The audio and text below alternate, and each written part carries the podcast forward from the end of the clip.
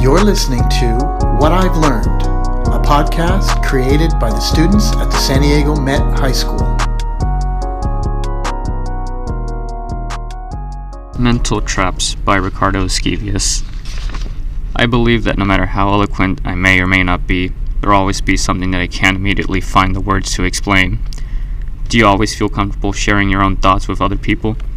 Of course, it's not always easy to do. We all have secrets that we carry around with us and often continue to let them drag us down into despair. We all have our reasons.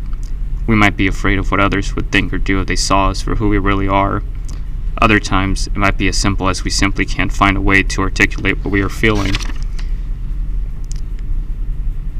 My father has been living with depression ever since he was a teenager. The problem was that he wasn't always aware of his affliction. Of course, he noticed that something was wrong with him, However, he didn't know what it was. This was because he grew up in a time that didn't give too much consideration to mental health. He tried to reach out to people and find out exactly what he was going through. Unfortunately, no one knew any more about what he was experiencing than he did. In fact, when he tried to tell his family what was happening, they told him, The only person that can help you is yourself.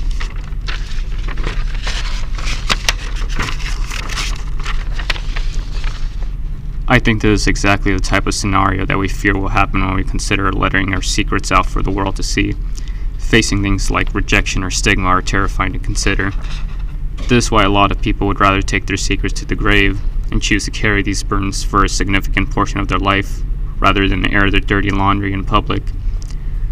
It wasn't until some years down the road that my father discovered he was living with depression after having heard about it on the radio. This was when it all clicked for him. He finally realized that he wasn't simply some kind of freak that couldn't help but feel down and hopeless all the time. My father had found out that he'd never been alone, despite how isolated he had felt all those years. Now he has access to help and doesn't have to go through this alone. It's not always easy to live with it, but getting it out in the open is the first step, and quite possibly the most important.